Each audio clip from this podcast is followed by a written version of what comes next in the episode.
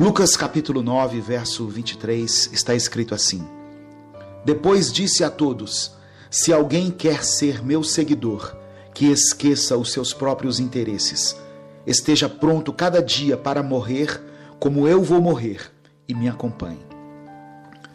Quando nos damos conta que dentro de nós o espírito e a carne estão em constante batalha, descobrimos que temos uma tarefa diária a ser cumprida a tarefa de negarmos a nós mesmos e aceitarmos o processo diário da santificação.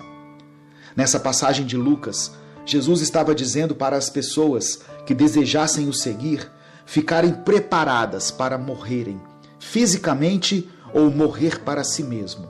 Pois de fato, em muitos lugares, pessoas morreram e morrem até hoje por seguirem a Cristo.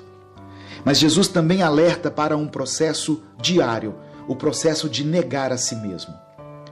Quando lemos isso, ficamos facilmente frustrados, porque imaginamos esse processo de negar a nós mesmos como algo definitivo, rápido e eficaz. Porém, quando começamos uma caminhada com Deus, em oração e leitura bíblica, descobrimos que Jesus é o alvo e também é o caminho ou seja, existe um caminho a ser percorrido, um processo, uma luta que teremos que enfrentar todos os dias, até o fim do nosso tempo aqui na Terra. Por isso, devemos sempre nos fortalecer na fé.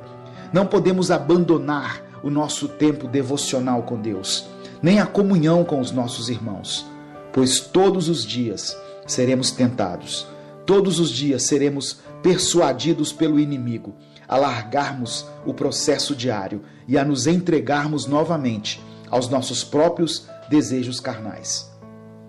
Devemos nos achegar a Deus com toda a humildade de coração e dizermos: Senhor, eu aceito esse processo e peço que o Senhor, por meio do seu Espírito Santo, me guie por todos os dias da minha vida aqui na terra. Eu quero orar por você. Deus, Obrigado por Sua palavra e pelo seu amor. Nos perdoe, pois temos negligenciado a Sua palavra e temos vivido controlados pela nossa natureza carnal. Pedimos que o Senhor volte a reinar sobre o nosso ser e pedimos que seja gerado em nós o genuíno arrependimento. Nos ajude no processo diário de santificação e não nos deixe cair em tentação. Eu oro em nome de Jesus. Amém.